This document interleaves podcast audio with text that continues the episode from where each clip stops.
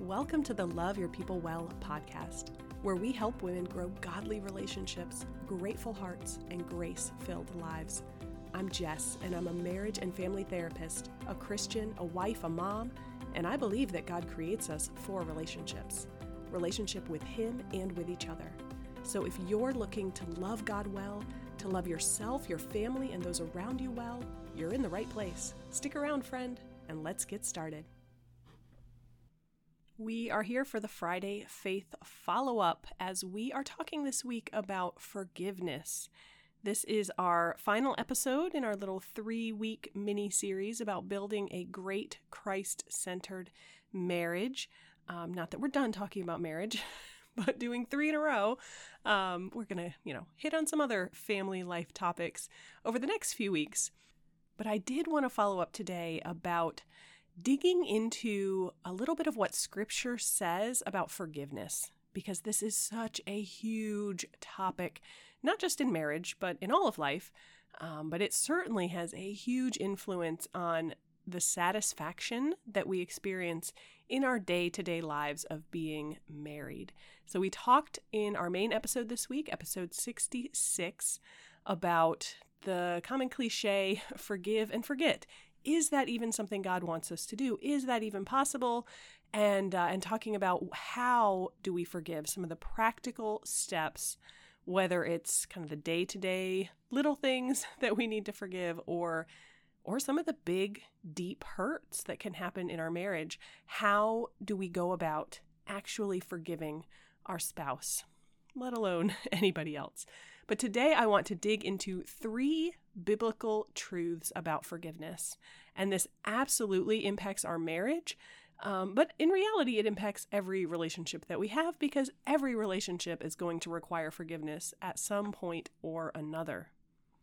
So don't forget, if any of these episodes about marriage have been particularly helpful for you, we do have a new page on the website with several different resources for building up your marriage. Whether things are great today or a struggle today, it is always worth investing in our marriage. And so you can visit loveyourpeoplewell.com/marriage to find all the resources we have today. And over time, we will be adding more. So that is going to be your go-to place for resources about building up your marriage. But as we zoom in today on forgiveness, let's start with the first biblical truth that, at least that I want to talk about. I'm not going to say these are in order or even that they're the only biblical truths about forgiveness, but as I have dealt with this issue with so many couples in the counseling room and in my own life as I've studied the Scriptures, these are 3 biblical truths that really have jumped out to me. And the first one is, true forgiveness is a beautiful thing. It is a holy and godly experience. And one of the main places where I see this is in Psalm 103. This is, it's a pretty short psalm. I think it's 22 verses. So I would really encourage you to take a few minutes this week or this weekend, if you're listening to this in real time, and it is Friday morning, take a few minutes this weekend and read through Psalm 103. It is a beautiful song of praise to God, and it basically lists out different reasons why we praise the Lord. And the very first reason that it gives us is He is the one who forgives all your sins. And it goes on from there. I'm going to just roll through a few of the things that are highlighted in Psalm 103 about why we praise the Lord, because the psalmist is telling himself here, praise the Lord and don't forget His benefits. And then he goes on to list those benefits.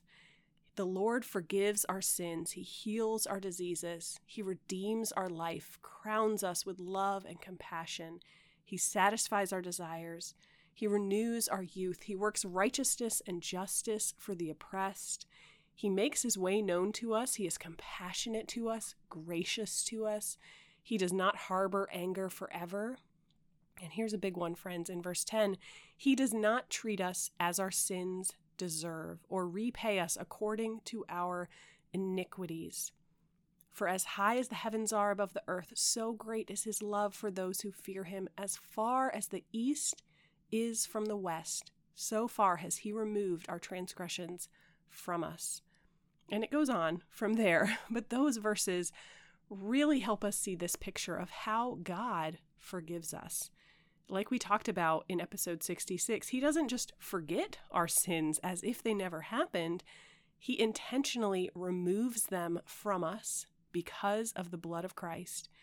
And he chooses to treat us not as our sins would deserve, but treats us as he treats his own holy and perfect and righteous Son. That is how God forgets. That's how he forgives and forgets, not by actually forgetting, but by purposefully removing our sins from the front of his mind.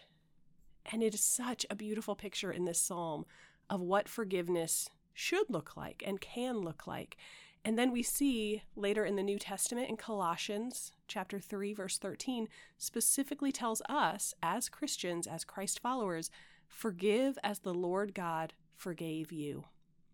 And as we talked about in our episode this past Tuesday, we can't do that without God. We need to pray for a heart and a spirit of forgiveness. But that is our first biblical truth that we need to hold on to. It's hard and it's painful and it's messy to be hurt and then forgive someone. But doing it in the way the Lord has done it, truly forgiving someone, is a holy, godly, and beautiful thing. So let's look at our second biblical truth. We see in the words of Scripture that forgiveness is an act of obedience and that Jesus will never ask us to sacrifice more than he already has. If we read the life of Jesus, particularly in the Gospels, as he's being betrayed and killed, he is sacrificing everything. He is going through physical torture. He is emotionally distraught. He's been betrayed and abandoned by his closest friends, and he is enduring spiritual separation from God, that because of what he did on the cross, we will never have to endure. And we need to remember, as we strive to have forgiveness in our marriage, that it is ultimately Christ who has forgiven us. We see this in Ephesians chapter 1. We have redemption through his blood, the forgiveness of sins, in accordance with the riches of God's grace. We see this in Matthew 26, when Jesus is doing communion for the first time at the Last Supper. He takes the cup, he gives it to everyone to drink, and he says, "This is the blood of the covenant which is poured out for many for the forgiveness of sins." We have been forgiven of so much more than we could ever be asked to forgive someone else for. We will have to sacrifice. We'll have to sacrifice our pride. We'll have to sacrifice our vanity and probably a number of other difficult emotional experiences. But we will never have to sacrifice more than Jesus has already done. And simply we are asked to obey. And the first step there is prayer, asking for a heart that is willing and able to forgive. So let's look again at our third biblical truth about forgiveness, which is we must not only forgive repeatedly, again and again and again and again, and we talked about that a little bit in episode 66, but we also must forgive everything, even the biggest, most unbelievable debts. Christ calls on us to forgive. And we have two particular scriptures here that I want to reference, and I would encourage you to go read them on your own and pray about this because they can be really difficult to wrestle with. But in Luke 17, verse 3, we see Jesus telling his disciples, "If your brother or sister sins against you, rebuke them." Okay, so he's not saying don't pretend it didn't happen. You need to address it. "And if they repent, forgive them. Even if they sin against you 7 times in a day and 7 times come back to you saying, 'I repent,' you must forgive them." Now, there are plenty of other scriptures that highlight the reality that it's not all about their forgiveness. We have a responsibility. It's not all about their repentance or their apology. We have a responsibility to forgive because God calls us to do that. Now, the relationship might not really get restored if they are not repentant. But right here we see in Luke chapter 17 a very clear command from the Lord that even if we are sinned against 7 times in a day and 7 times they come back, we must forgive. And the number 7, just as a side note there, it's represented in the Bible. It really means, at least at that time culturally, the number 7 represented completion and perfection.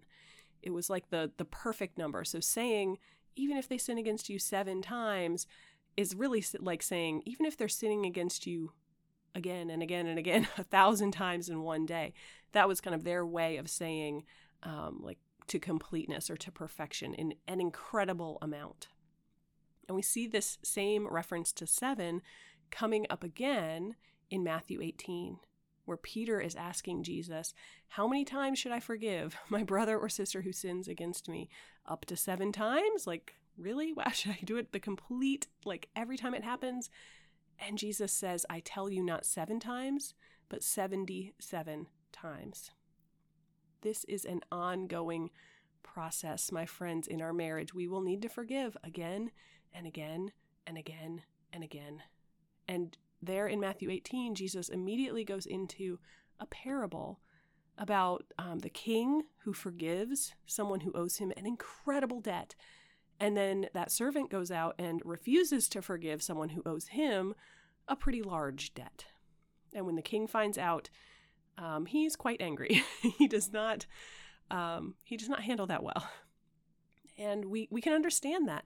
If you have been forgiven an incredible amount, then it's simply selfish and cruel to not give that same forgiveness to other people who owe you a debt, other people who have sinned against you.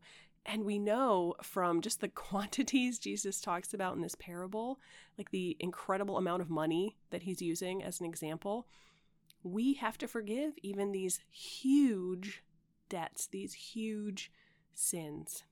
And again, that's not easy. It's not something we just forget and everything goes back to normal. It's something that we really have to wrestle with. But we do see this biblical call to forgive again and again and again, no matter what it is. And my friend, that is all something we have to trust Jesus to help us with. So I just wanted to highlight some of these 3 biblical truths about forgiveness, and I would encourage you to read through these scriptures, Psalm 103, Ephesians 1, Matthew 26, Luke 17, Matthew 18, lots of good stuff. There's plenty of other stuff as well in scripture about forgiveness, but when you're struggling to forgive your husband, these are 3 truths that we want to cling to because they come from the word of our Lord. So let me close this out today, my friends, with a word of prayer. Lord Jesus, we thank you for your willingness to sacrifice everything for us so that we could be forgiven. And I pray that your Holy Spirit will fill each of us with a heart of forgiveness, that you will soften our hearts toward our husbands, that you will bring unity and peace and reconciliation in our marriages. I pray for those, Lord, who are listening today who are trying to forgive incredibly deep pains and hurts in their marriage. And I pray that you will help them, that you will come alongside them, comfort them, lift them up, carry them through this.